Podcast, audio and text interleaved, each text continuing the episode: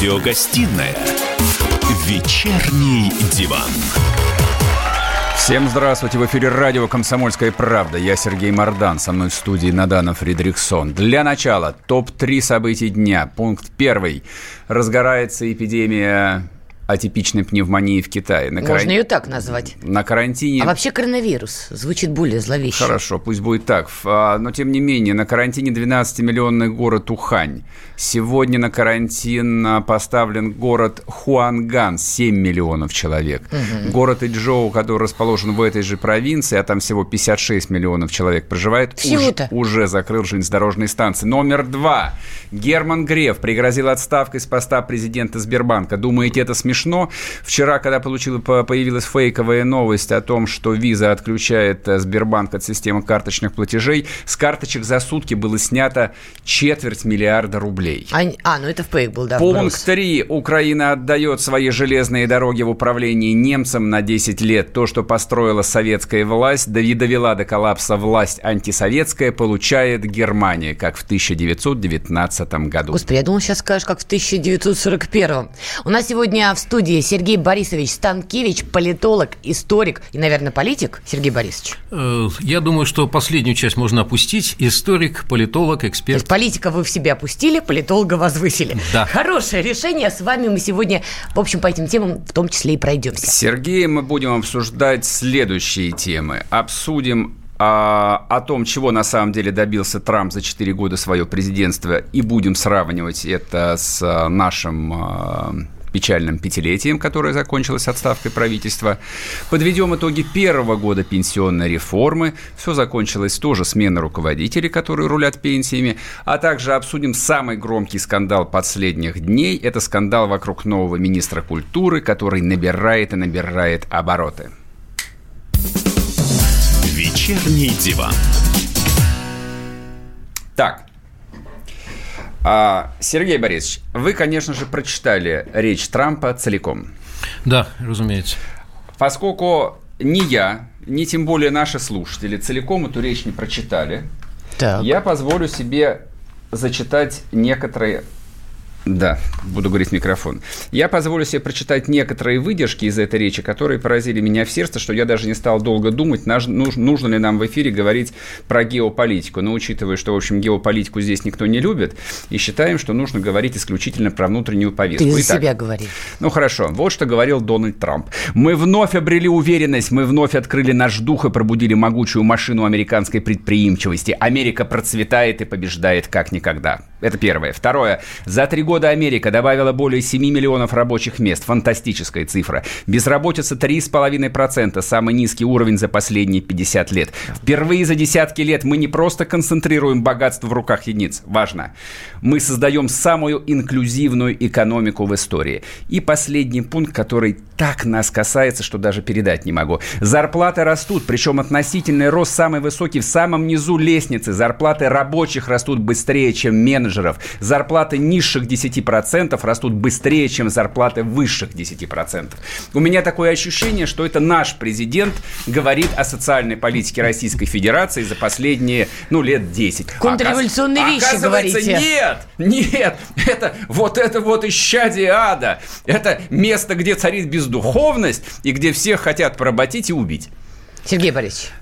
То, что делает Трамп во внешней политике, э, мне лично активно не нравится, потому что он э, ломает э, остатки мирового права, мировых э, всемирных организаций, которые действуют, из договоров, да. Да, выходит из договоров и так далее. Делает мир гораздо менее безопасным, чем он был до него. А вот то, что он делает во внутренней политике, э, да, я этому горячо сочувствую, и та партия, с которой я сотрудничаю, это российская партия роста, она считает, что Трамп осуществляет ее программу, но в Америке только. Э, вы аккуратнее, Сергей Борисович, вы сейчас наговорите на статью целую делаю. Как Трампу это удается? Почему, почему у нас не получается сделать ровно то же самое? Ну, давайте сначала уточним, как, каким образом Трампу это удалось.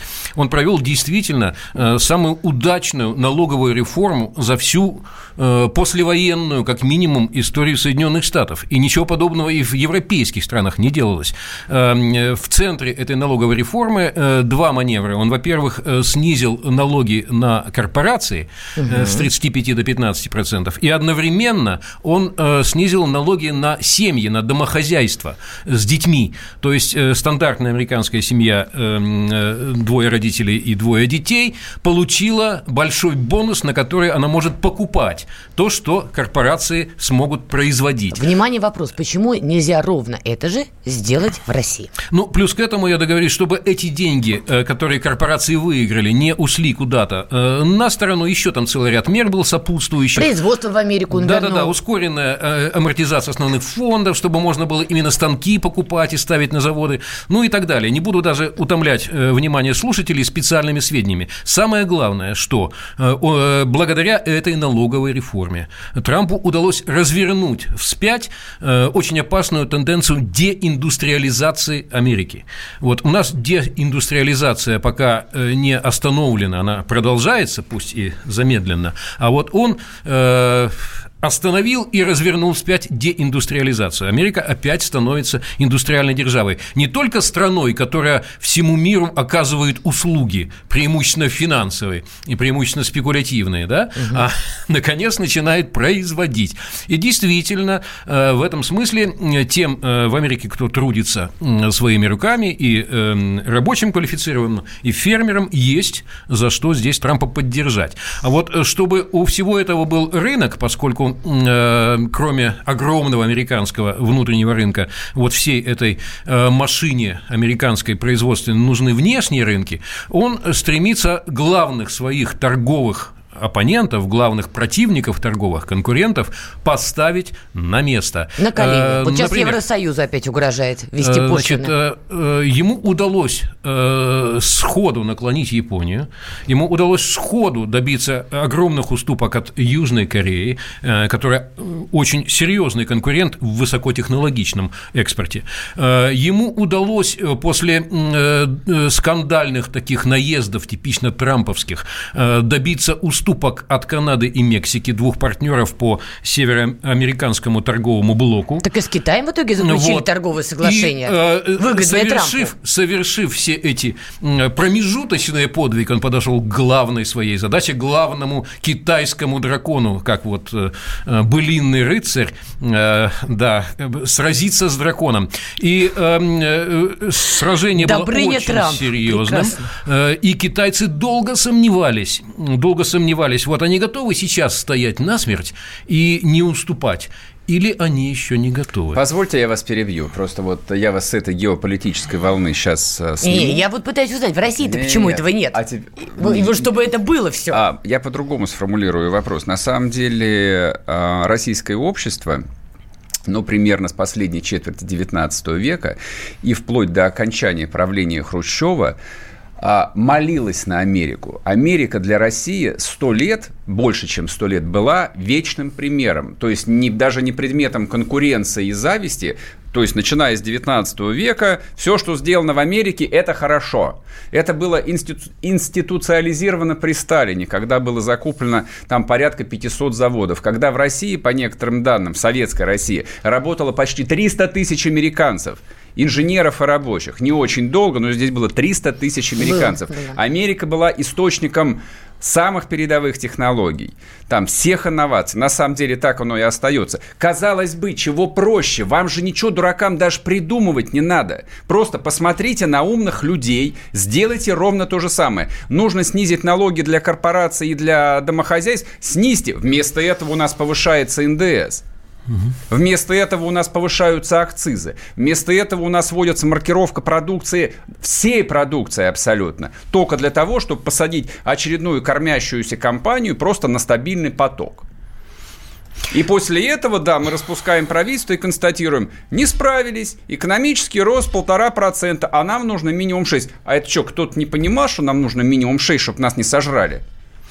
Дело в том, что в последние 10 лет вот как раз то правительство, которое только что ушло на наших глазах, э, проводило экономическую политику стабилизации.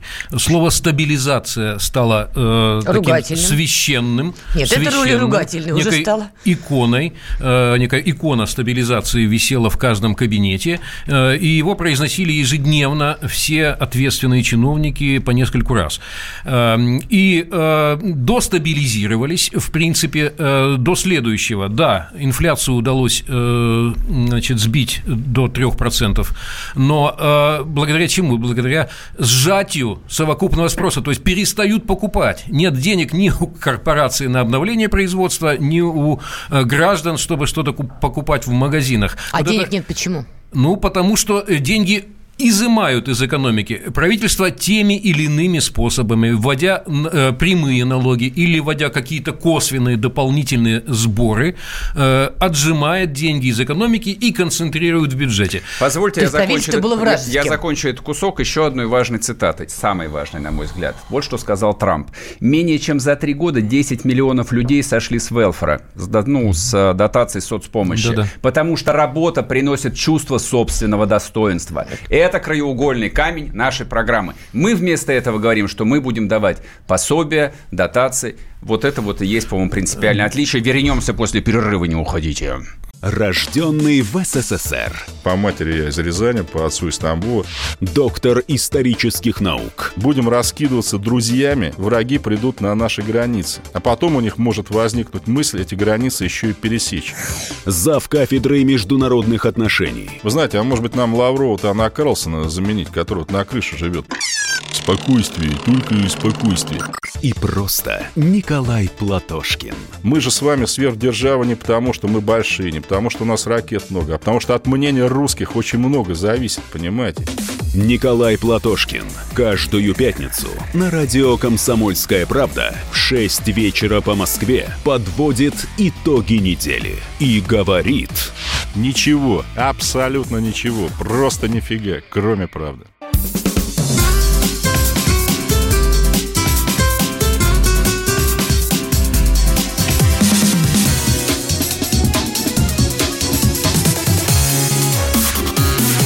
Первая радиогостинная «Вечерний диван». И снова здравствуйте. В эфире радио «Комсомольская правда». Я Сергей Мордан, со мной в студии Надана Фридрихсон. С нами сегодня Сергей Станкевич, политолог, историк, политик. Уже не политик, все, точка. Да. Политолог, историк. Слился, Сергей, закон, зак, да, законч, закончите мысль, да, чтобы народ не думал, что мы тут э, от, Трампа, от Трампа зарплату получаем. Да, что делать России, матушки? Э, что делать России? Э, сейчас есть шанс. Вместо выбывшей из игры команды стабилизаторов э, на поле вышла команда ростовиков – это, э, как я считаю, тройка нападения э, Белоусов, Решетников, Хуснулин. Это первый вице-премьер, который, очевидно, идейный такой ростовик, принципиально поддерживает эту линию. Государственно-частное партнерство и крупные проекты, экономика крупных проектов. Ну, на это же нацелены Максим Решетников и Марат Хуснулин, соответственно, министр экономического развития новый и министр строительства продолжает э, работу министра промышленности. В общем, вот эта команда способна перейти к стратегии роста. Важно, чтобы они сейчас предъявили эту стратегию, а потом исполнили. реализовали, исполнили.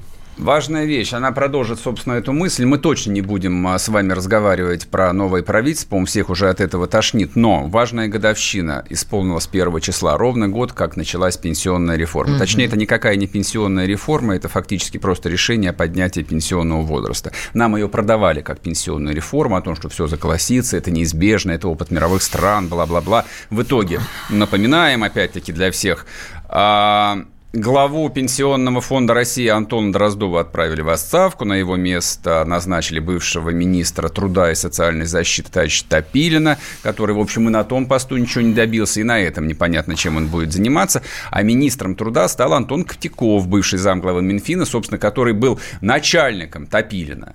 То есть вроде бы как понижение. То есть поменяли тех же на тех же. Не-не, подожди секундочку. Давай все-таки ложечку меда я добавлю. Все-таки пенсии в России повысили на 6,6%. Это данные вот от начала января. Ну что-то хорошее Включи джингл, вот торжественную музыку или чтобы «Боже, царя храни» заиграла. На 6%. Мы можем с тобой средняя, Средняя пенсия какая в стране, напомнить? Могу сказать, 13 тысяч рублей. Послушай, ну повысили как могли. Главное как же начать... Как, ну, шмахлая. Понимаешь, ну на тысячу рублей вот уже повышение пошло. Ты что хотел? Золотой дождь на голову сразу? Сергей Борисович. Значит, э, что касается пенсионной реформы, я согласен, реформы не было. Э, мы просто э, перенесли срок выхода на пенсию для граждан, причем особенно обидно было, естественно, тем, кто подошел к старому рубежу уже вплотную, и тут только этот рубеж, как линия горизонта, отодвинулся. А вы, кстати, на пенсию-то вышли, Сергей Борисович? Я успел выйти, а, да. То есть вы, вы да. официальный пенсионер? Я проскочил, я успел. Сколько у вас пенсия? А, секрет. Что, такая большая пенсия? Да нет, ну что вы, господи, какая там ну, большая? Хорошо, не разгуляйся, хорошо. я вынужден работать и буду работать. А, но дело даже не в этом. Вот э, что у нас э, фактически происходит сейчас э, в пенсионной сфере. У нас два вида бедности сейчас. Мы же войну с бедностью объявили, да? И это главная цель нового правительства – сократить бедность аж в два раза, да, чтобы с 20 миллионов до 10, видимо.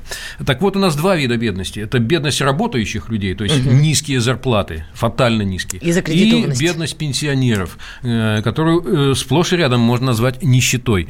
Э, вот с этим крайне важно как можно быстрее распорядиться. Не случайно у нового премьера, когда он называет свои приоритеты, первый блок – это вот социальная война с бедностью. Что здесь важно? Президент, кстати, предложил индексировать э, минимальный размер оплаты труда, и э, было упомянуто в его речи индексирование пенсий. Да. Потом он э, сказал, что вроде бы надо это делать э, ежегодно. А вот в той поправки, которая была внесена в Госдуму и которая сегодня утверждена так. в Госдуме. Вот надо посмотреть, я финальный текст еще не видел. Есть ли там индексация ежегодная, потому что в поправке текст я с удивлением увидел э, регулярно индексировать. Слушайте, То есть каждый раз, год раз, повышать пенсию Нет, всем. нет, регулярно написано. А регулярно, раз в 5 лет это регулярно, Или раз, раз в 10 лет это тоже регулярно. регулярно. Хорошая формулировка, слушайте, регулярно, прекрасно. А, поэтому будет ли там слово ежегодно э, по поводу пенсии, вот это крайне важно. Давайте мы э, внимательно отследим это обстоятельство. То есть борьба с бедностью вылилась в красивые лозунги, так что ли? Пока да, потому что даже если э, нынешние пенсии мы будем э, ежегодно, а не регулярно, индексировать э, на уровень инфляции, все равно, все равно это будет не сокращение бедности, а, а в, луч, в, лучшем, в лучшем случае ее консервация, но скорее всего умножение, совершенно верно. Потому что наша лукавая статистика по инфляции фиксирует далеко не все. Э, э, та убогая, в частности, мы фиксируем э, несколько видов инфляции. Нас интересует в первую очередь потребительская инфляция, Конечно, то есть насколько дорожает наша потребительская корзина. Так вот, она дорожает. Она дорожает. Так вот, она убогая, учитывает далеко не все, поэтому реальный Об этом и президент рост... говорил, да, кстати и, говоря. Об этом, и это донесли до президента, и вот оценивая, если мы будем индексировать на размер этой инфляции, то реальная дороговизна будет э, гораздо больше, и реальная наша покупательная способность будет сокращаться. То есть бедность рискует только расти в процессе борьбы с ней. Э, вот э, Как-то на фоне претензию... Трампа все это звучит совсем да, грустно. эту претензию мы адресуем уже вновь существующему правительству. Я, собственно, почему и начал с цитаты с Трампа, потому что он... Такой говор... контрастик, да, да? Да, он же говорил о вещах, вещах, которые касаются в том числе и нас. То есть вот мы берем а, там, ну, ключевые показатели, которые интересуют простого человека. Растет ВВП. Вам это важно? Да вообще. Да ни о чем не Я говорит. не понимаю, что ни про какой ВВП. Но вот, допустим, там... Прошу, ну, там, это важно, но этого абсолютно недостаточно. Это никак не отражается. Для простого гражданина... Трамп, Трамп говорит о простых никак. вещах. Он в том числе, да. не называя это вслух, сказал о социальном расслоении. Там, это, это реально серьезная проблема. Даже в такой богатой стране, как Америка, они этим занимаются. И теперь смотрим на социальное расслоение у нас в стране. Я вчера тут приводил пример, э, да, квартиру за полмиллиарда, за полмиллиарда рублей э, бывшего главного почтальона России России, ну, собственно, которого теперь отправили, не знаю, куда его отправили. В, в квартиру, видимо. Да, в пешую эротическую прогулку. Да, не могу не вспомнить и бывшего главу Пенсионного фонда России. То есть человек попадал регулярно в, Дроздова, там, да? в, да, в потрясающие скандалы, но досидел мирно до смены правительства. А, значит, Антон Дроздов, чем он был знаменит? Он был знаменит тем, что собственность э, его и его семьи где-то около 1 миллиарда рублей, а также он тоже не удержался и купил квартиру на Патриарших прудах стоимостью 490 миллионов. Это не считая а, дома на Рублевке ценой, ценой, ну, как по разным оценкам, от 300 до 400 миллионов. Это как может быть? Вот вы мне объясните. Вот это вот наша вот э, чеката вездесущая, Я которая... не следил, заси... а он в бизнесе когда-нибудь участвовал в каком-то? Нет? Не участвовал? Нет. Он И всю жизнь на зарплата у него была государственной чуть больше 300 тысяч рублей. То есть здесь действительно несоизмеримая покупка и с службе. А, доходами. Есть только одно объяснение. Он член клуба богатых жен. Ну, или, как и в классике, воруют, воруют, воруют. То, извините, Поэт- два варианта. Ну, не на, не на такой же должности. Вернемся после перерыва, не уходите.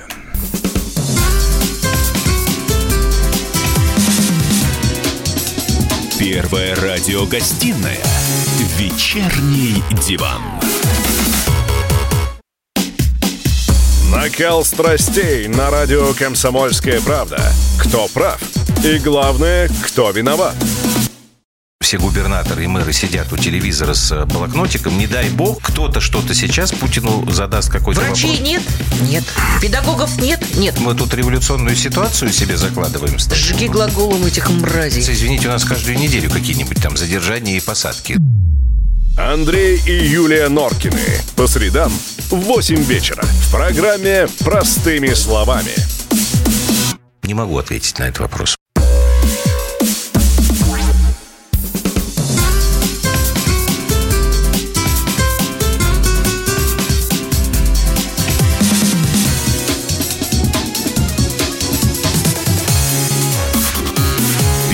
Радиогостинная «Вечерний диван». И снова здравствуйте. В эфире радио «Комсомольская правда». Я Сергей Мордан, со мной в студии Надана Фредериксон. Продолжаем обсуждать годовщину пенсионной реформы. Чего добились? Ничего не добились, кроме того, кроме замены начальников. Один глава Пенсионного фонда России, да, куда-то ушел жить в свою квартиру за полмиллиарда. На его место пришел другой человек, наверное, тоже будет зарабатывать все на жизнь. А, значит, я хотел напомнить наш студийный номер 8 800 200 ровно 9702. Запишите его. Звонки будут во втором часе программы. Пока можете писать свои сообщения. WhatsApp, Viber 8 967 200 ровно 9702. А подписывайтесь на наш телеграм-канал «Радио Комсомольская правда». Там идет интересное голосование. В следующем часе мы его тоже обсудим. Ну и, конечно же, телеграм-канал «Мардан» ждет вас. Там Сергей Борисович, у вас есть телеграм-канал? Нет у меня телеграм-канала, я в этом смысле консерватор. А, Значит, вот по поводу пенсии я хочу высказать серьезнейшую в- претензию. в- вводную, вводную Да? часть скажу, Давайте. чтобы было понятно, что мы... То есть я да. начал отвечать до вопроса. Да, конечно. Вы, вы думали, что нас все слушают, а у нас была реклама. Значит, смотрите, а, все эти бессмысленные обсуждения новой Конституции, э, я думаю, что 99% людей так и не поняли, о чем идет речь, они вытащили на повестку дня одну вещь, которая касается, ну, примерно 30 миллионов человек. А, значит, в группе по поправкам в Конституцию заявили о том, что индексация будет, ин- индексация пенсий будет возвращена для работающих пенсионеров. Крайне болезненная вещь. О. То есть, с одной стороны, государство увеличивает пенсионный возраст. Так. С одной стороны, государство гарантирует, в общем, совершенно нищенскую пенсию, средний размер которой 13 тысяч рублей, на который просто физически нельзя прожить. Даже в Москве нельзя Это да. прожить, даже с учетом московской надбавки. То есть люди до самой смерти вынуждены работать, то есть пока ноги ходят, и за это с них снимали индексацию. То есть это крайне болезненная там, а, проблема, я с ней сталкивался. ну, те- детей надо Сла- побольше, и уже проблема А, решена ну чтобы они отчасти. тебя по-быстрому сдали в дом престарелых. Нет, стакан твою- воды и пресловутый. твою квартиру сдали, а сами уехали бы Это дауншифтить знаешь, на как Гоа. воспитали, извините. Да, да, да, да, да. Так, Сергей Борисович, давайте, стреляйте. Э, Вот э, вы, собственно, уже и упомянули главную претензию. Э, это ловушка. Ловушка э, России в 21 веке. Э, выжить на пенсию невозможно. Э, Тут не- нет нужды приводить аргументы.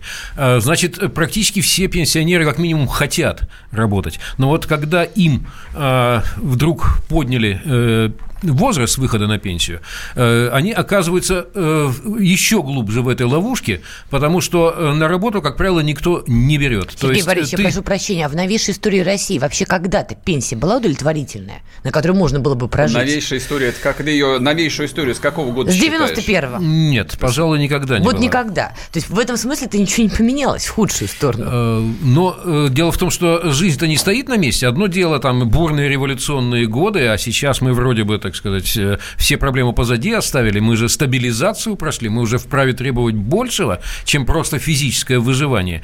Так вот, э, возвращаясь к пенсии, э, э, прожить на пенсию нельзя, вынуждены работать все пенсионеры или, по крайней мере, искать работу, а если пенсионер работает, чтобы добрать до пенсии, ему пенсию не индексируют. А если пенсию будет индексировать ежегодно, как я надеюсь, и как это будет записано, как я надеюсь, в Конституции, то тогда каждый год работающий пенсионер будет терять и терять и терять, пропуская очередную индексацию. Вот это вопиющая несправедливость, и надо понять, э, услышит ли Госдума этот э, зов работающих пенсионеров а услышит, и добавят ли они что-то сможет? на эту тему. Конечно, а какие проблемы? На самом деле всего лишь стоит выпустить одно внутреннее распоряжение по правительству и вернуть э, индексацию пенсии работающих. А... Поскольку у нас теперь взят курс даже не на социализацию, а на умиротворение, О, это Господи. настолько очевидное решение. А что, Господи? Объясните мне вот простой а, а вопрос. Вот и в бюджете есть деньги, чтобы, например, каждый пенсионер хотя бы в Москве, хотя бы в Москве, получал ежемесячно не 13 тысяч, а 40 пенсий. Прекрати. Вот есть это такие вообще у нас о другом речь идет. Нет, подожди, Нет, конечно, есть? нет. Так. Нет. Значит, крутимся как можем. Боюсь, что нет, но вообще вот э, с этой арифметикой лучше не играть. Э, то есть мы здесь точно не посчитаем с вами, сколько тогда потребуется, но, э, видимо, нет. Да, конечно, видимо, нет. нет. Ну, слушайте, экономика, рост экономики около нуля. Откуда деньги, если никто не работает? Объясняю. То есть фактически есть труба и есть финансовый сектор, который обеспечивает вот конвертацию вот, вот этих денег внутри вот. этой сырьевой экономики. Объясняют, циркулируют Я постоянно. Услышь... Повысьте, повысьте им пенсию, нет, повысьте пенсию. Вот я спрашиваю. Надан, ничего, есть возможность ничего или не нету? циркулирует. Народ... Циркулирует. Люди просят малого, они понимают, что никто им ничего не даст. Они говорят, что мы будем работать, пока ноги ходят, но вы у нас не отнимайте, по крайней мере, те копейки, которые вы готовы платить. А речь идет там банально о копейках. А банально Нет, это о копейках. копейки, я не спорю. 13 тысяч это совсем Поэт... ни о чем. 800 тысяч человек в этом году не вышли на пенсию. Это 800 тысяч нелояльных политически активных граждан. Не забываем, на выборы ходят пенсионеры. Вот эти несостоявшиеся ну, да. пенсионеры да. в количестве 800 тысяч пойдут на выборы и проголосуют против всего если только власть не предложит им, ну, хоть чего-нибудь. Против всего это против кого, прости? Против всех. Нет вот такой графы. Есть, есть рубрика «Мардан против». Вот я, как глубинный русский народ, я против всех. Голос как не могу молчать. Не могу молчать. Не надо, меня, не надо меня сравнивать с Собчаком, который умер от передозировки Анатольевну. Нет, вот этого не надо вот. утверждать все-таки, да, это чересчур, можно сказать. Едем дальше, проехали.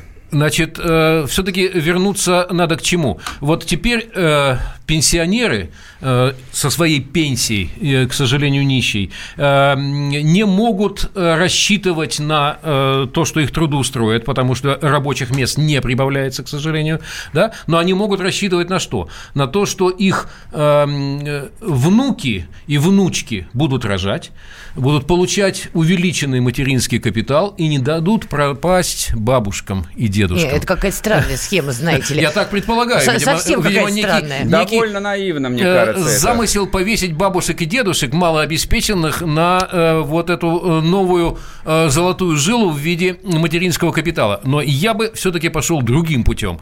Кроме материнского капитала, что я всячески приветствую, материнского капитала, который теперь составит на двух двух детей 616 тысяч 617 рублей. Ого. А если третий ребенок, то уйдет за миллион, и это хорошо. Сразу это уйдет за миллион, Не, не, звучит, уйдет. знаете, Не, ну не, сомнительно. не совсем уйдет. Там 400 тысяч по ипотеке всего лишь уйдут. Ну, во всяком случае, э, я почти цитирую президента. Но кроме этого замечательного материнского капитала, я думаю, мы вправе настаивать на отцовском капитале. Стране нужен отцовский капитал. А может, мужчинам работать надо, нет? Вот, собственно, от- говоря об этом, э, я имею в виду, что мужик-добытчик э, должен иметь работу настолько хорошо оплачиваемую, чтобы, принося зарплату домой и выкладывая ее на стол перед женой, он чувствовал законную гордость за свою роль добытчика, А за, свое, чувствует, э, за свое мужское достоинство. Он чувствовал Нет, законную гордость. мужское достоинство, я так понимаю, вы чувствуете мужчины и по другим поводам. Дело не в этом. Вы сами говорите, что проблем с рабочими местами. Даже те пенсионеры, которые, например, готовы сейчас работать, сказать, я еще в состоянии что-то делать, не может найти работу. То есть проблема-то в этом. И чтобы мужик принес домой целого мамонта, а не хвостик от него, он тоже должен искать, значит, другие какие-то варианты с э, работой. Нету вариантов, по Ну, вашим словам. Уже некоторое время назад, э, в 2012 году, президент говорил о том, что нужно создать порядка там м, 20, Это то, ли майские 20 указы? то ли 25 миллионов рабочих мест. Те самые майские указы. Ждем. Да, потом тема ушла, э, слились с темой потом э, руководящие люди у нас. А сейчас эта тема э, то ли глухо где-то э, так произносится в сторону, э, но внятно не звучит. Я хочу услышать эту тему по созданию новых, э, высокотехнологичных, высокооплачиваемых рабочих мест Так в в нашей проблема? промышленности Давай- от нового В правительства. чем проблема? Почему Трамп создает, почему мы не можем создать? Вот, тем более это сейчас так актуально. Потому что для тогда нужно строить, э, кроме труб, которые, тем не менее, нужны, труб с газом и с нефтью, нужно строить современные предприятия. Так. Причем нельзя ограничиваться просто отдельным э, заводиком тут или заводиком там. Э, Нам нужны кластеры современных предприятий, нам нужны отрасли. Поэтому э, нужно не э, тянуть резину страшно, не тянуть время. Вот эм, мы строили, например, дорогу Москва-Петербург, да, в качестве примера, мы строили почти 8 лет. Так. 8 лет. Ну, допустим, были какие-то сложности. Но вот сейчас э, 8 лет ушло на одну дорогу, теперь мы еще одну дорогу, может быть, теми же самыми силами, будем строить опять 8 лет. Нам нужно параллельно строить э, множество дорог в разных местах. Это американский такой вариант. Да, создавая транспортную систему взаимосвязанную, а не ограничиваясь какими-то отдельными э, местами. Не один мост э, в Крым, а множество мостов. Мост через Лену, э, мост, например, на Сахалин, если он действительно нужен, да, а потом с Сахалина на Хоккайдо. И это должно происходить не последовательно, а параллельно. Ну, вы смотрите. во А, послушайте, мы местах. сейчас, у нас осталась одна минута, я просто как бы дам вам коротенькую справочку, да, чтобы, в общем, мы не предавались э, чисто вот политическим пустым лозунгам. А по поводу импортозамещения и создания высокотехнологичных рабочих мест. А, Новотек строит а, новый завод по сжижению газа, Обский СПГ. Значит, предполагалось, что там будут стоять турбины российского производства, но не сложилось. Контракт стоимостью до 120 миллионов евро. За этот контракт конкурируют американские Бейкер, Хьюджес и немецкая Siemens. А хотя готовы были поставлять российские компании Рэп Холдинг и Казань Компрессор Маш. Вот вам и вся история. Контракт 120 миллионов евро. Мы опять рассматриваем американские компании, которые через два года введут санкции, и там невозможно будет купить запасные части. Мы Вернемся после перерыва, не уходите. Противоположные взгляды. Оппозиция, я считаю, героями. Твое право считаю. Да, Тина, что ты несешь? Ну а как? Смеешься. Максим, я не смеюсь, но просто нельзя так говорить. Себя послушай. Разные точки зрения. Призывы «надо выходить и устраивать майдан» – это нарушение закона. И вообще это может закончиться очень нехорошо. Вы не отдаете себе в этом отчет? По-моему, некоторые решили какой-то допрос устраивать. Личный взгляд на главные проблемы. Ты не ездишь на машине? Я не езжу. Ну вот и тогда молчи, потому что я рассказываю про движение автомобильное, а не про пешеходов. Свобода слова в прямом эфире.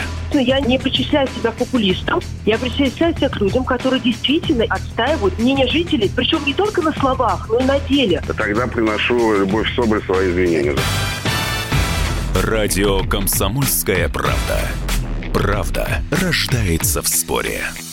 Две крайности, они всегда опасны. Всегда мир более разноцветный и плохо, когда либо кровь на улицах, либо кровь в застенках.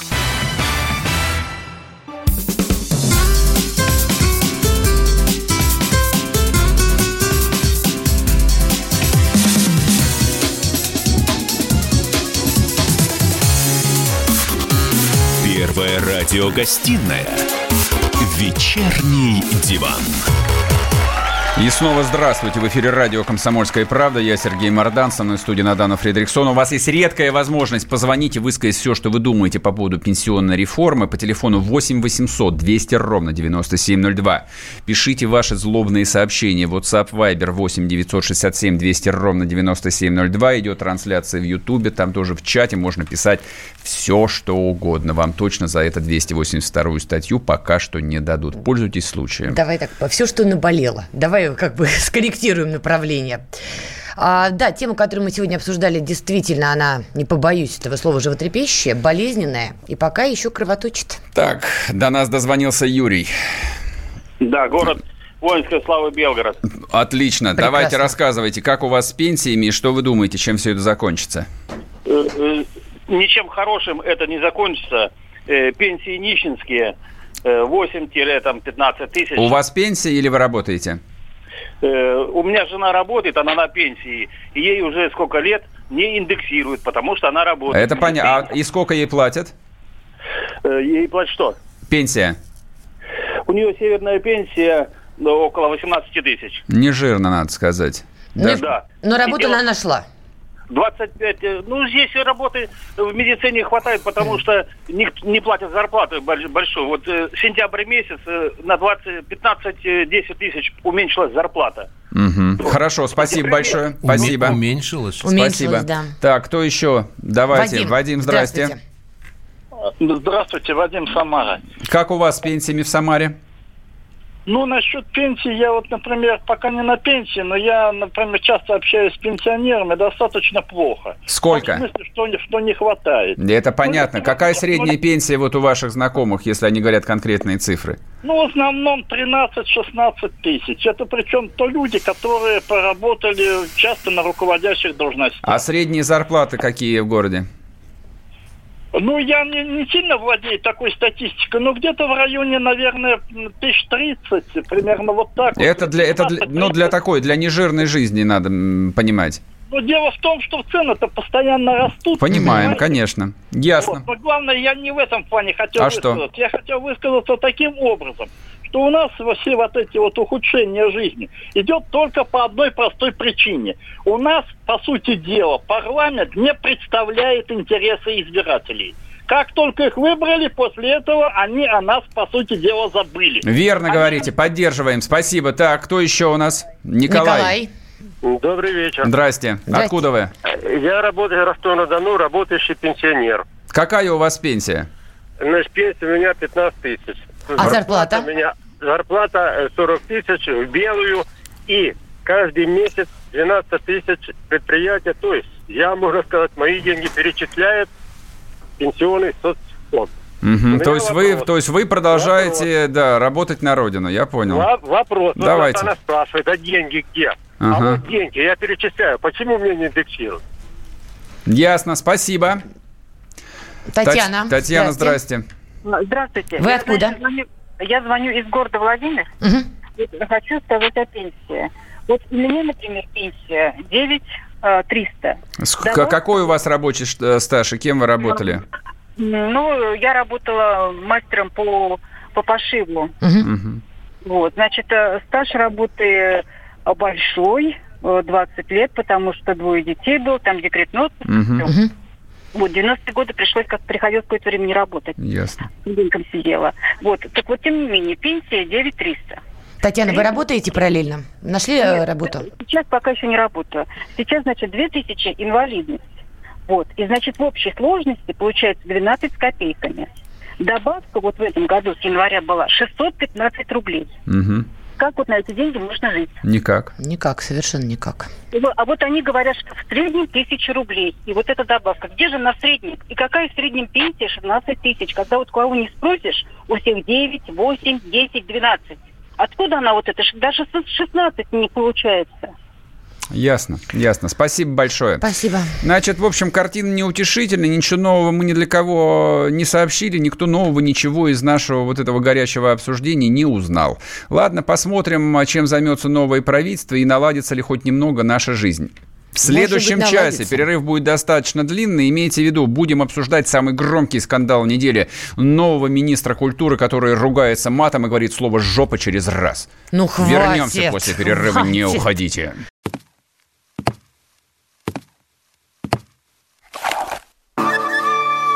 Это была тяжелая неделя.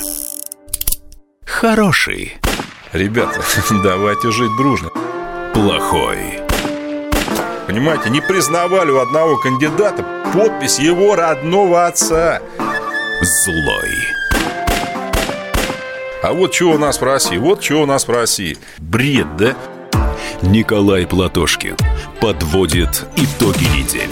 Каждую пятницу на радио «Комсомольская правда» в 6 вечера по Москве.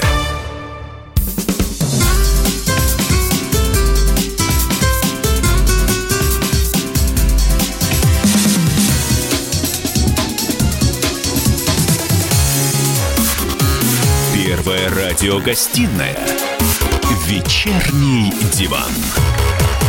И снова здравствуйте. В эфире радио «Комсомольская правда». Я Сергей Мордан, со мной в студии Надана Фридрихсон, политик, историк. э, И кто он еще? Это был Сергей Политолог Борисович Сергей Борисович э, Станкевич. Станкевич покинул нас, не стал дожидаться настоящего ада.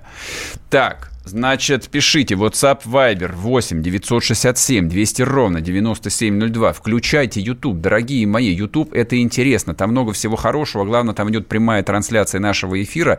Там фантастический чат, там люди ругаются просто вот аж до обморока. Пишите, ставьте лайки, подписывайтесь. Не забываем подписываться на телеграм-канал «Радио Комсомольская правда» и телеграм-канал «Мардан», где вся нелегальщина и запрещена.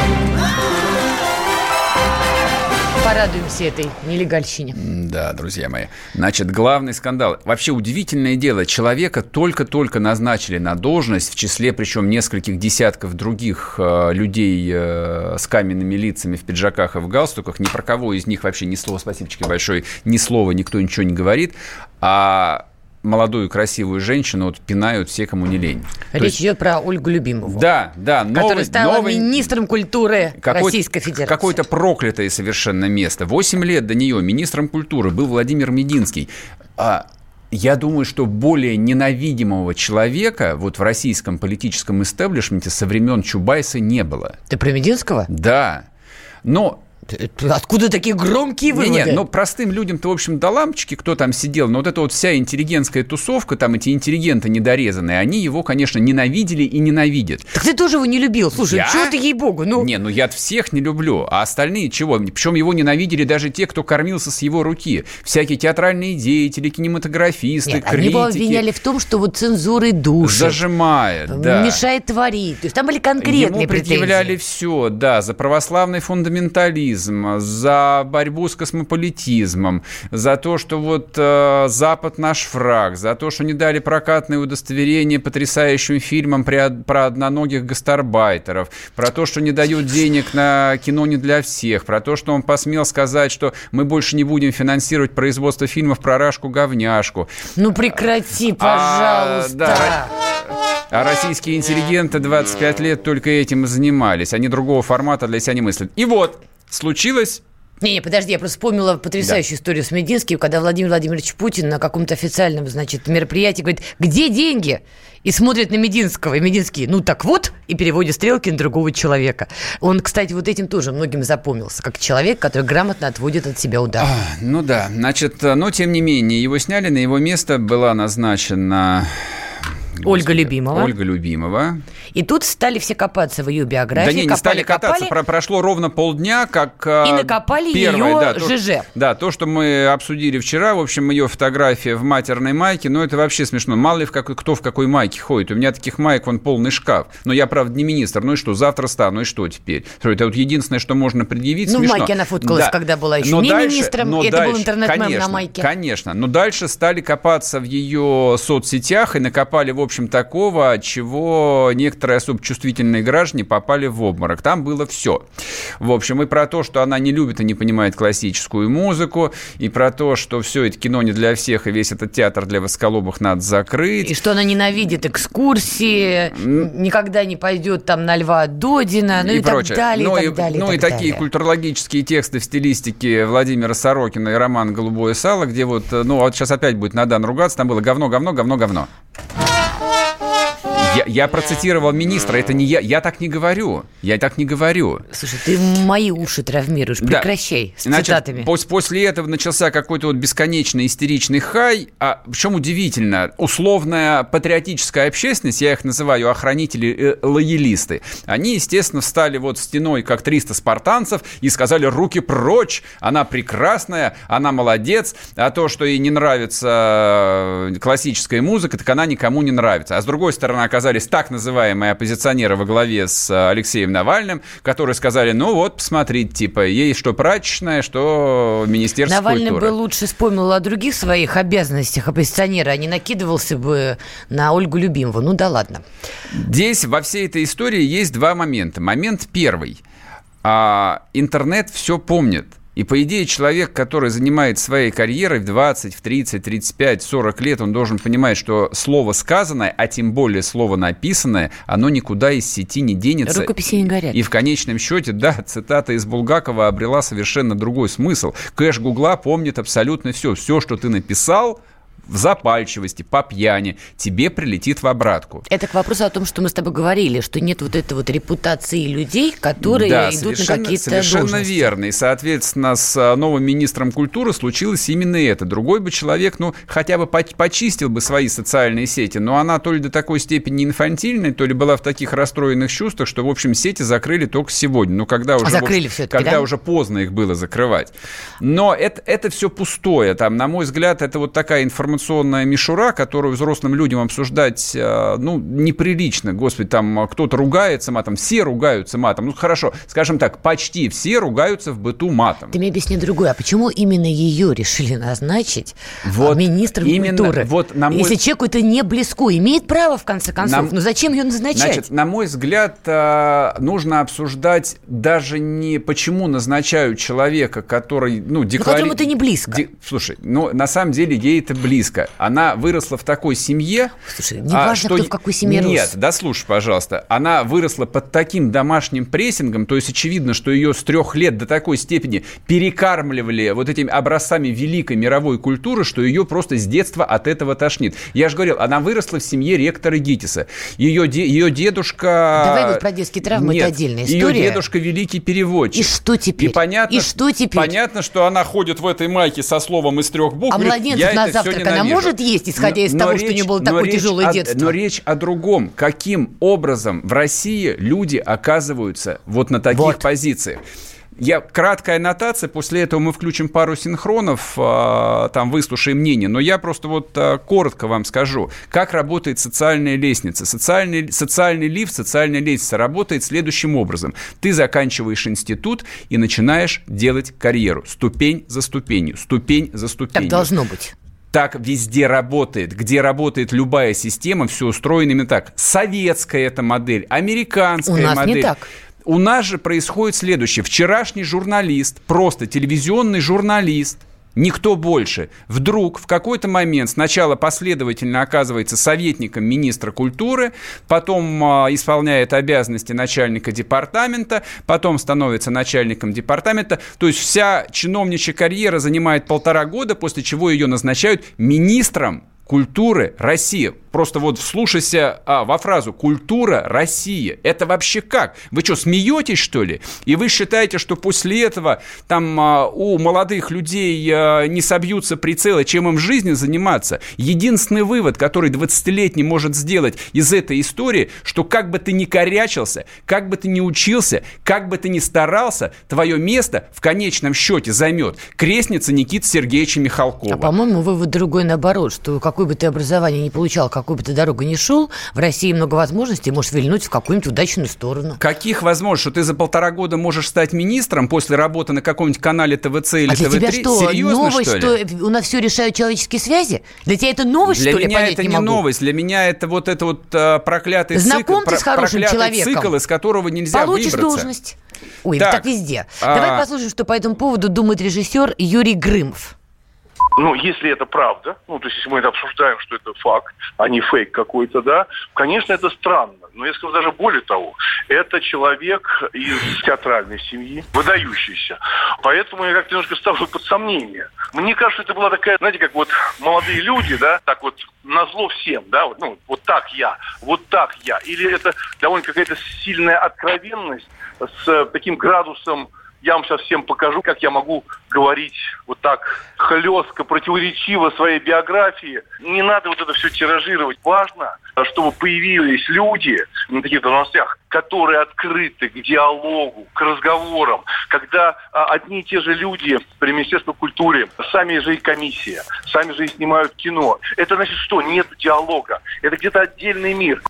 Ну, Так, вот, кстати, теперь- хороший момент был сказан. Очень хороший. Просто послушаем несколько мнений там, Ну, ну, людей авторитетных. Значит, есть еще синхрон Николая Калиды, замечательного театрального режиссера из города Екатеринбурга, человека крайне авторитетного в этой среде. Врубайте.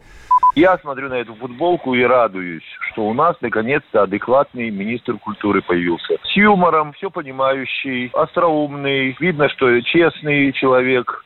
Во всяком случае, я э, очень надеюсь, что вот это назначение гораздо больше пользы принесет, чем то, что вот делал господин Мединский. Про господина Мединского, вот если вспомнить прошлогоднее мероприятие, которое называлось «Год театра», и когда вот эти суды над Серебренниковым, когда один театр закрывают, другой еще что-то еще, когда все театральные деятели России говорили, господи, скорее бы закончился этот год театра, когда этот равнодушный человек не делал ничего. Но ведь Ольга Любимова, я так понимаю, продолжит линию Мединского. Без всякого сомнения. Просто у нас остался очень короткий кусок до перерыва. Я коротко скажу вам про Мединского. Я сегодня имел э, дискуссию с телевизионщиками, которые с Любимовой когда-то работали. Типа, а как же делают карьеру? А Мединский что? Ребят, Мединский – политик. Мединский до этой должности а, два срока в Государственной Думе отработал. Он был членом бюро партии «Единая Россия». Он один из лучших а, лоббистов был. Ты же Он- Единую Россию не он, любишь он партию. человек из политики, который и стал министром. Вот так вот можно стать министром и никак не по-другому. Вернемся после перерыва, не уходите. вспоминаю, тебя вспоминаю. Антонов. Каждый вечер в эфире радио «Комсомольская правда» вспоминает.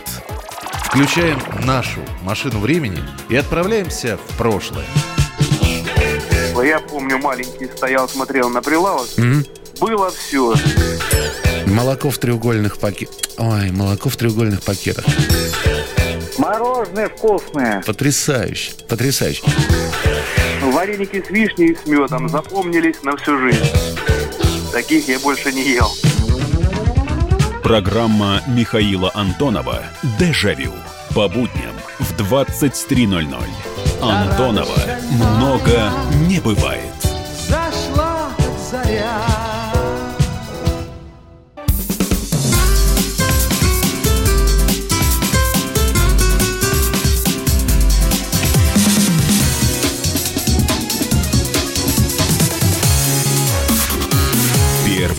Радиогостинная «Вечерний диван».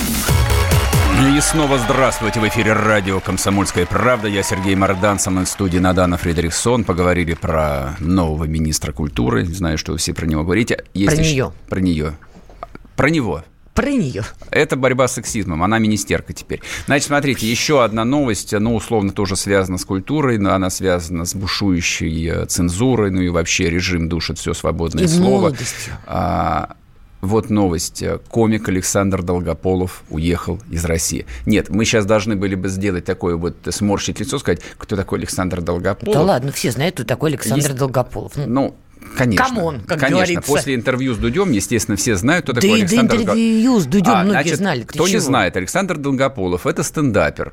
А с моей точки зрения, Комик. он, да, он не очень смешной, но тем не менее многим нравится. У него часто политическая сатира в Для, выступлениях. для того, чтобы было понятно, о чем идет речь и из-за чего вот вся эта каша заварилась, включите коротенький а, синхрончик из его сценического выступления.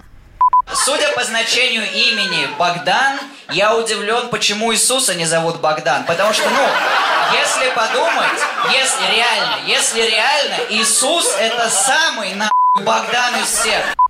Ну, я всем напоминаю, что у нас как бы действует закон о защите чувств верующих. Как вы можете догадываться, нашелся ответственный гражданин Российской Федерации, родом у гражданина Зарехова-Зуева, и он обратил внимание на выступление Долгополова, в частности, видимо, вот на этот фрагмент, и пожаловался в правоохранительные органы. Ну, они что? Они отправили запрос с, по- с просьбой разъяснить, кто такой, когда выступал, и передать его данные. Ну, дабы не гневить Бога, Александр Долгополов решил от греха подальше пока выехать, а пока все это не будет закончено. Ну вот, понимаете, это вечный вопрос. Вот, с одной стороны, есть закон? Есть. Значит, э, С другой стороны, какая-то надо, странная надо, картина. надо закончить историю. Это всего лишь как бы самый э, начальный этап э, вот этого вот дела, после которого смелый юноша, который не стесняется в мыслях и в словах, немедленно сел в самолет и улетел в Израиль. Ну, видимо, на встречу с Путиным. Трудно мне А я сказать. думал, скажешь, на встречу с Богом, прости господи. Пока что нет. А, он, значит, перед этим он записал а, видеообращение, точно не буду его включать. В общем, там все сказано про репрессии, про то, что меня могут пос- посадить, я не могу рисковать собой, про свободу слова. Ну, в общем, Ну, как бы посадить могут весь, действительно. весь тот обычный набор, который мы слышали много раз. А меня эта ничего не значащая история навела на ту мысль, что я могу, наверное, а, с ее помощью сделать нашу постоянную рубрику «Мардан против». Мардан против. Против чего Мардан? Это ты сейчас кричал? Я надеюсь. Я, конечно же, про... я недолго думал, я против Александра Долго- Долгополова. А С моей То есть точки... ты за цензуру? Нет, я за его э, здоровье. То есть ну, если ты ищешь приключений себе на организм, конечно, ты можешь э, прямо, ну вот можно подойти, допустим, к борцу Карелину и что-нибудь ему вот э, сказать про него или про его Ты о мать. чем сейчас вообще?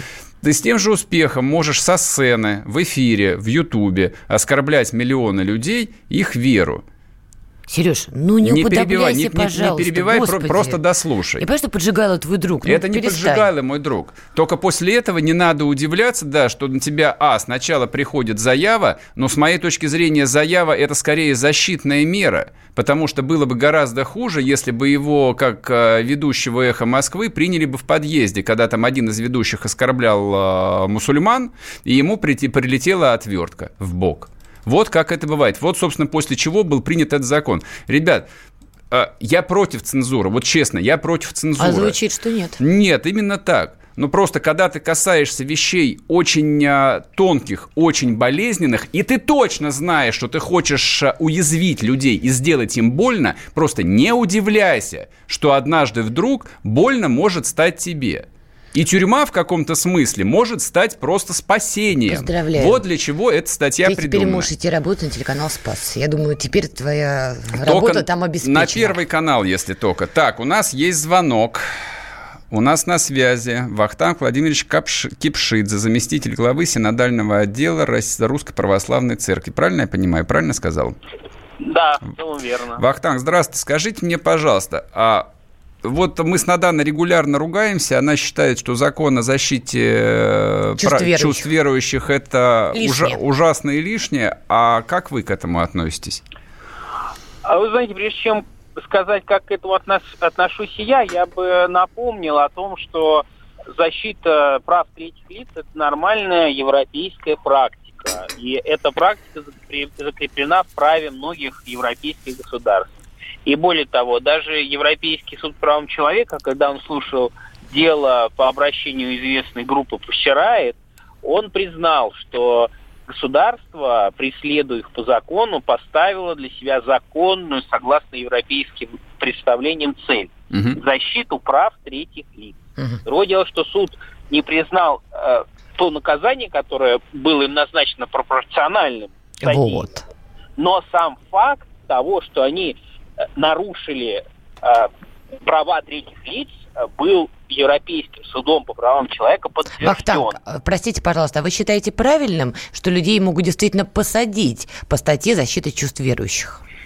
Нет, я считаю, что в данном случае больно или не больно, это вопрос экспертизы. Но этот человек, он действительно недопустимым образом э, унизил достоинство группы людей, которые связаны... Сажать за это надо? Же едиными представлениями. Ну, вы знаете, я не суд. Я знаю, что эта статья, она предполагает различные формы наказания. Вахтанка, скажи... именно угу. следует э, в данном случае применить, пусть решит справедливый суд Понятно. на основе экспертиз и так далее. Вахтанг, смотрите, вот как бы а, наш звонок, он связан там не с обсуждением юридических нюансов, а, но у меня вопрос следующий. А почему такая маленькая правоприменительная практика? То есть после Пусера, после, после Пусерайт и после этого несчастного блогера с покемонами больше-то, в общем, никого и не Здрасте. посадили?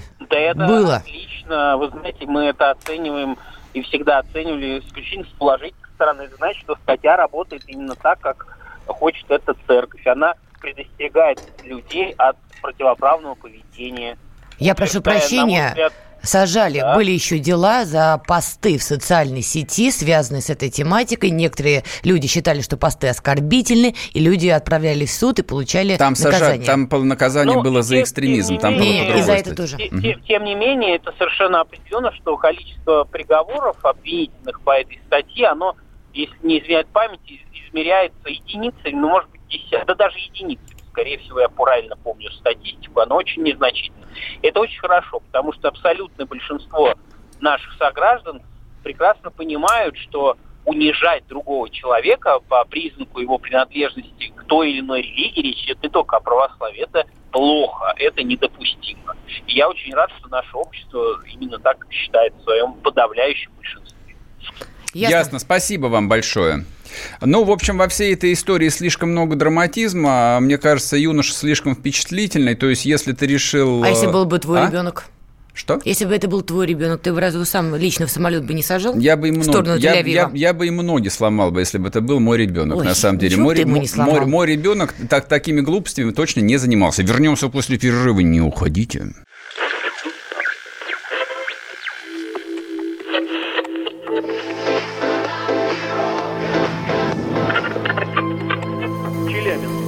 Пятигорск 88,8. Самара 98,2. Новосибирск 98,3. Ставрополь 105,7. Краснодар 91,0. Красноярск 107,1. Благовещенск 100 ровно и 6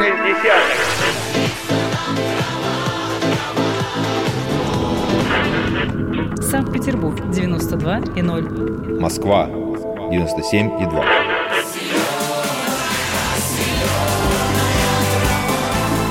Радио «Комсомольская правда». Слушает вся земля.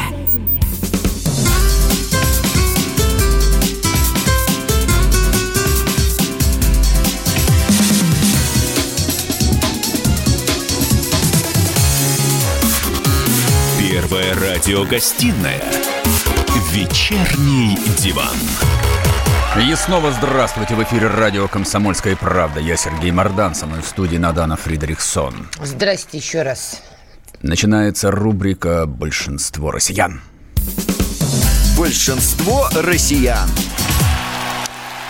Большинство россиян, купивших авиабилеты в Китай, не планируют их сдавать из-за вспышки коронарного вируса. Об этом свидетельствуют результаты опроса поисковика авиабилетов Aviasales, опубликованных 23 января. В опросе принимали участие 10 тысяч пользователей. Я правильно понимаю, что большинство россиян бессмертные, 80% респондентов слышали о вспышке коронавируса и, в принципе, слышали все новости, но никто из них не планирует отменять поездку и сдавать билеты. Вот меня это всегда поражало. Вообще коронавирус – это такая не шутка. Я уже успела почитать там симптомы, к чему он приводит, да? Летальный исход, мягко говоря, очень возможен. Это мягко говоря. Я понимаю, что люди, видимо, копили деньги, ждали поездки. Но, ребят, это действительно может закончиться все очень плохо. Русские не сдаются. Но... А режиссер наш сдался. Сдался. Ну, хорошо, ладно. Так, ладно. Будем считать, что это коронавирус.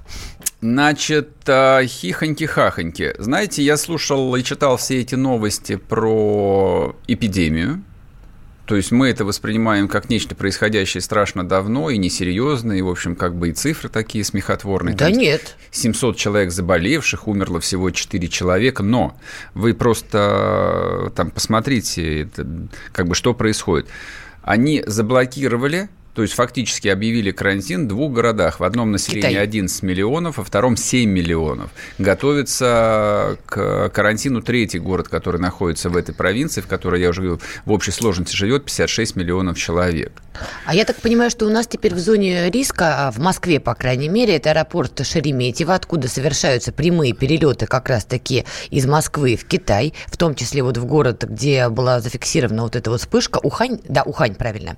И пока никто авиасообщение не приостановил. В этом смысле у меня, конечно, много вопросов. Нет, авиасообщение вообще ни одна страна мира, ни, ни одна авиакомпания не приостановила, то есть усиленные меры безопасности во всех аэропортах. Там же а чем... толку? Там, не, на самом деле толк большой есть. А Все это еще усиливается тем, что в Китае начался сезон отпусков, то есть они отметили свой китайский Новый не, год. Не, они отменили празднование китайского а... Нового года вот из-за всей это, этой истории. Это занимает где-то примерно три недели. Это очень длинные уикенды у китайцев, mm. то есть они его отмечают, и после этого, да, едут по всей Европе, чтобы скупать сумки Louis Vuitton. Это да, кстати. Да, поэтому это большая проблема. Но вот говоря о том, а, коснется это нас или нет, я бы, я бы обратил внимание э, на какую цифру. Порядка 30 миллионов э, граждан России являются регулярными покупателями Алиэкспресса. Mm. А, то есть э, Алиэкспресс не поленился сегодня выпустить пресс-релиз, чтобы дополнительно сообщить, что все отправления укладываются людьми, одетыми в резиновые перчатки и, в общем, в какие-то костюмы химзащиты. Я в это охотно поверю. То есть вот те видео, которые там выкладываются на китайских порталах и русскими, которые живут в китайцах, выкладывают, я понимаю, что да, вот китайское правительство к этой проблеме относится мега серьезно. То есть там фактически объявлено военное положение. Ты можешь себе представить, что должно было бы случиться у нас, чтобы на карантин поставили Петербург? Ну, сопоставимый по населению город – я то начинаю есть, бояться, что мы сейчас тоже к этому можем, не дай бог, прийти. То есть, по идее, здесь на улицах должны были бы валяться трупы, и только после этого, наверное, да объ... объявили бы карантин. Ну, не нагнетай, нет, что значит, нет, нет, нет, нет. Что... нет. Я думаю, также хватило я бы не... нескольких вспышек зафиксированных, чтобы были приняты вполне серьезные меры. А, я просто хочу напомнить, а, хотя бывший министр здравоохранения незадолго до своей отставки сообщила, что у нас эталонная а, система здравоохранения, любой врач тебе скажет, что два года назад, четыре 4 года назад и прежде Минздрав делал все, чтобы просто не говорить о том, что началась эпидемия гриппа, например. Врачам просто запрещали ставить этот диагноз, и все дружно писали ОРВИ. Не знаю по каким причинам, потому что об эпидемии гриппа, в общем, регулярно это объявляется. теория заговора. Но это факт. Глупость какая-то. Это факт. Мне об этом говорили врачи. Это факт. Нет, врачи, а, понимаешь, а, тоже а, участники медийного пространства Надо, и шумов. А знаешь Могли почему? приукрасить. Знаешь почему? почему? Потому что от гриппа ежегодно умирает там только в Москве несколько тысяч человек. В Штатах э, во время прошлогодней эпидемии гриппа умерло несколько, там, по-моему, порядка 10 тысяч человек. Об этом писал Блумберг. Я был шокирован цифрой. Думаю, ну, может быть, ее кто-то там бросил. Нет, со Что ссылками... за глупость? Слушай, я болела гриппом, вызывала себе врачами, спокойно сказали, что у меня грипп, прописали все, что мне нужно, понимаешь, и прекрасно переболела, выздоровела. Никто мне не говорил, у вас. ОРВИ, Поэт- вы вообще не больны. Такого и близко не было. Ты меня слышишь, что я сейчас сказал? В Штатах в прошлом году Да от гриппа умерло более 10 Мы в тысяч Штатах человек. с тобой.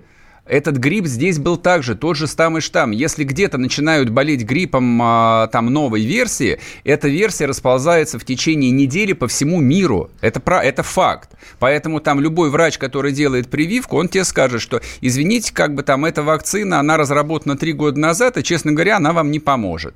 Я это слышал много раз.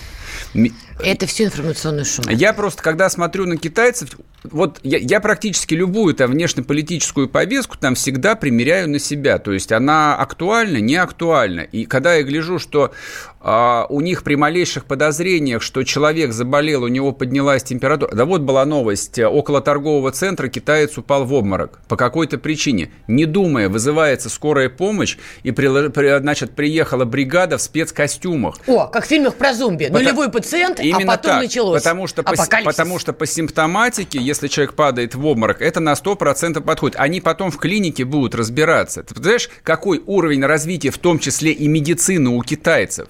Я с тобой согласна, вирусы мутируют. Это действительно шутки шутками, а вот эта вот биологическая угроза естественного происхождения, она вполне себе серьезная штука. Я же не спорю. И грипп может мутировать и вызывать более серьезное осложнение, а- осложнение. И коронавирус это сейчас большая проблема. Единственное, что тут можно говорить про личную ответственность. Меня возмущает, например, что уже в Китае закрывают второй, третий город на карантин, а люди не боятся туда лететь, потом они с этим же могут вернуться обратно в Россию, позаражать всех вокруг и понеслась.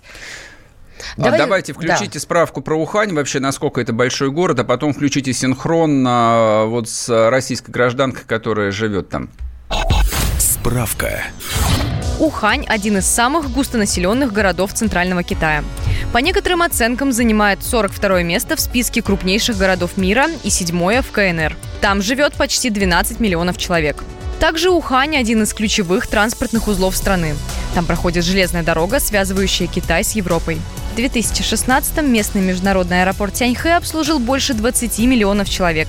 С тех пор пассажиропоток увеличился. Из Уханя летают прямые авиарейсы во многие города, в том числе Москву и Санкт-Петербург. Однако этот город не пользуется большой популярностью среди российских туристов. Ухань известен своей высокотехнической и традиционной промышленностью. Там успешно работают представители многих международных компаний. Большое внимание уделяется и науке. В городе расположены десятки высших учебных заведений и научно-исследовательских институтов. Ухань – город побратим Саратова и Ижевска, а также город дружбы и обменов с Пермью. Ну, понятно, в общем, по размеру понятно, это практически Москва. Вот по количеству населения, по важности, то есть если там несколько десятков вузов, ну, полный Учитывая, набор. сколько населения в Китае, это неудивительно. Не, я понимаю, Там, что- по-моему, вообще нет понятия малонаселенный город. Не, ну вот В принципе, отсутствует. на- насколько высокая а, мобилизационная готовность всей этой китайской системы, можно только поражаться. В стране с населением полтора миллиарда человек, вдумайся в цифру, полтора, их в 10, Вдумываюсь, их в вдумываюсь. 10 раз больше, чем нас. То есть у них а, заболело 150 человек, и уже это там решалось на национальном уровне. А То давай послушаем, как они действуют. Вот у нас есть тоже комментарии Виктории Маковцевой. В 10 утра отменили все рейсы. У нас девочка собралась, метро тоже остановилась, автобусы тоже не ездят, все железнодорожные вокзалы, все закрыто. В магазинах сейчас у нас паника, хотя никто не говорил, что продовольствие там как-то не будут поступать в магазины, но китайцы уже паникуют и скупают все продукты с продуктовых лавок. Это еще связано с тем, что сейчас праздники новогодние, сегодня канун Нового года, и все люди сейчас со своими семьями отмечают Новый год. С вирусом как бы тоже много чего связано, но мы не паникуем, мы стараемся соблюдать спокойствие, мы просто соблюдаем все правила, моем руки, все дезинфицируем, выходим на улицу, одеваем маску, заходим с улицы, моем руки, промываем все дыхательные пути. Город закрыли вообще со всех сторон, все в оцеплении, закрыли все дороги, вообще невозможно выехать. Э, Я считаю, что это правильно, потому что сейчас будут проводить какие-то дезинфицирующие работы. Вообще невероятно просто. То Да. есть оцепить, заблокировать 12-миллионный город, я даже не могу себе это представить. Но они не просто оцепили, то есть там какое количество медиков а, занимаются этой проблематикой. Ну, ты знаешь, я опять же повторюсь, если бы у нас действительно была такая вспышка, я думаю, тоже были приняты вполне себе радикальные меры. Слава богу, просто у нас этого нет. Ты исторический И, надеюсь, оптимист. не дойдет. Ты знаешь, а вот как-то за все эти годы миновало. Вот Ну, много были всяких, понимаешь, вирусов, а Высоцкий пил, в, в том числе про вирусы, которые идут к нам из Китая. Как видишь, жив-здоров А пока что я сегодня читал новость о том, что московские китайцы уже начали отказываться, фу, московские китайцы, московские таксисты О, начали, как! начали О, как! отказываться возить китайцев Да. или объявляют им тройной счетчик. Это паника За называется. риск. Да, это называется паника, конечно.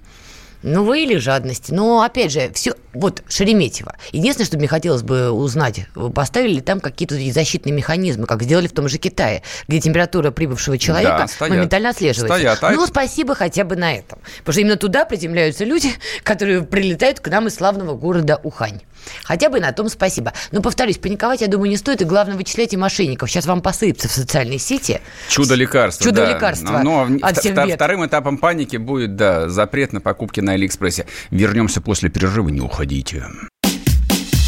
Накал страстей на радио «Комсомольская правда». Кто прав? И главное, кто виноват? Все губернаторы и мэры сидят у телевизора с э, блокнотиком. Не дай бог, кто-то что-то сейчас Путину задаст какой-то Врачей вопрос. нет? Нет. Педагогов нет? Нет. Мы тут революционную ситуацию себе закладываем. ли? Жги глаголом этих мразей. Извините, у нас каждую неделю какие-нибудь там задержания и посадки. Андрей и Юлия Норкины. По средам в 8 вечера. В программе «Простыми словами». Не могу ответить на этот вопрос.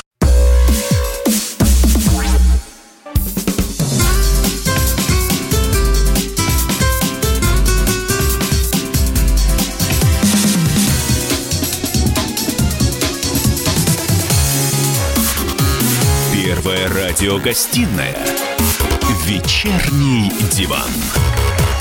И снова здравствуйте. В эфире радио «Комсомольская правда». Я Сергей Мордан. Со мной в студии Надана Фридриксон. Знаток Высоцкого, как выяснилось. Да. Рубрика «Злодей дня». Злодей дня. Очередной скандал в системе МВД. Не смешной ни разу. Московского гаишника заставили писать объяснительную. Он остановил зам главы полиции Москвы, объезжавшего пробку по встречной полосе. Но у него была Уважительная причина. причина. Полковник торопился в церковь на крещение. Слушайте, это какой-то левиафан. Бла- благочестивый полковник, Это благочестивый Левиафан. полицейский. Роман Черных, инспектор ДПС из ГИБДД по ЮВАО, 19 января сего года, значит, э, Юго-Восточный сто- административный стоял округ. в наряде возле храма в Лахернской иконы Божьей Матери в Кузьминках. Там-то все произошло. Я знаю хорошо это место, и я знаю, какая там пробка всегда. К парковке возле храма идет маленькая дорога, на ней столпилась целая пробка. И тут Роман Черных обратил внимание на Тойоту Камри, выныршую из очереди и остановил ее. Из приоткрывшегося окошка на него обрушился вопрос. «Ты знаешь, кто я? Не узнаешь?» Спрашивал мужчина, сидевший на пассажирском месте. Лицо показалось Роману смутно знакомым. Смутно знакомым. Лицо злилось. Уже позже Роман узнал, что оно принадлежало замглавы полиции ГУ МВД по городу Москве Николаю Федоруку, а номера «Тойоты», которые он установил, закреплены за главным управлением МВД по Москве. Уже в тот же день Романа отстранили от дежурства и отправили писать объяснительную в главное управление ГИБДД по городу Москве. Это новость э, с базы. А Никит Магутин, глава этого издания, был у нас позавчера. Написано гениально. Вот это Да, вот гениальный лицо текст. злилось, это настолько, прекрасно. настолько жизненная история. Вот это вот а, эти, эти морды, которые ездят на задних сиденьях. Вообще вот эта фраза «ты знаешь, кто я?» Вот за эту фразу, мне кажется, надо пинком под известное За место. эту фразу он должен был сожрать свои погоны, по идее, там же на месте. Нет, просто такой удивительно, отголосок для меня удивительно, времен. что это повторяется из раза в раз. Ни отставки, ни увольнения, ни посадки. А почему, кстати? Их совершенно не лечат. Эта система, она просто... Либо она заражена вот этими, а, я не знаю, там, раковыми клетками и уже неоперабельна, и их просто действительно, как в Грузии, нужно всех уволить. Либо, ну, я Не уж, сравнивай. либо я уж не знаю, я не сравниваю, я понимаю, что это невозможно, я в курсе. Но вот что, что, вот какого уровня внутренней репрессии нужно запустить, чтобы а, даже мысль в голову не приходила подобным полковникам так разговаривать со своим коллегой. Но При они том, же, что он действительно нарушил. они же оба офицеры. То есть я понимаю, что я там наивный романтик. Но правда, я не понимаю, как а, ты, старший офицер, можешь с другим офицером разговаривать как с говном. Даже не с человеком, не с гражданским. Я понимаю, что нас вообще за мусор считают. Но это же там твой товарищ. Тут, понимаешь, главный вопрос в другом. Сейчас, слава тебе, Господи, вот за счет того, что это имеет резонанс в СМИ, и в этом смысле СМИ, наконец, играют ту роль, которую должны играть, возможно, ситуация и переиграется. И мне бы очень хотелось узнать, вот этого а, Николая Федорука, его в итоге отстранят, выговор, вообще хоть что-то будет, и очень хотелось бы узнать дальнейшую судьбу Романа Черных, который а, остановил его машину, Вы- потому что вот это вот писать объяснительную, на него могут повесить взыскание, его могут уволить и так далее. конечно, вот могут. это неприемлемо, потому что Федорук, судя по всему, да, он нарушил правила дорожного движения. Его остановили правильно. И фраза «да ты знаешь, кто я такой», всем плевать, кто ты такой, если ты нарушил закон.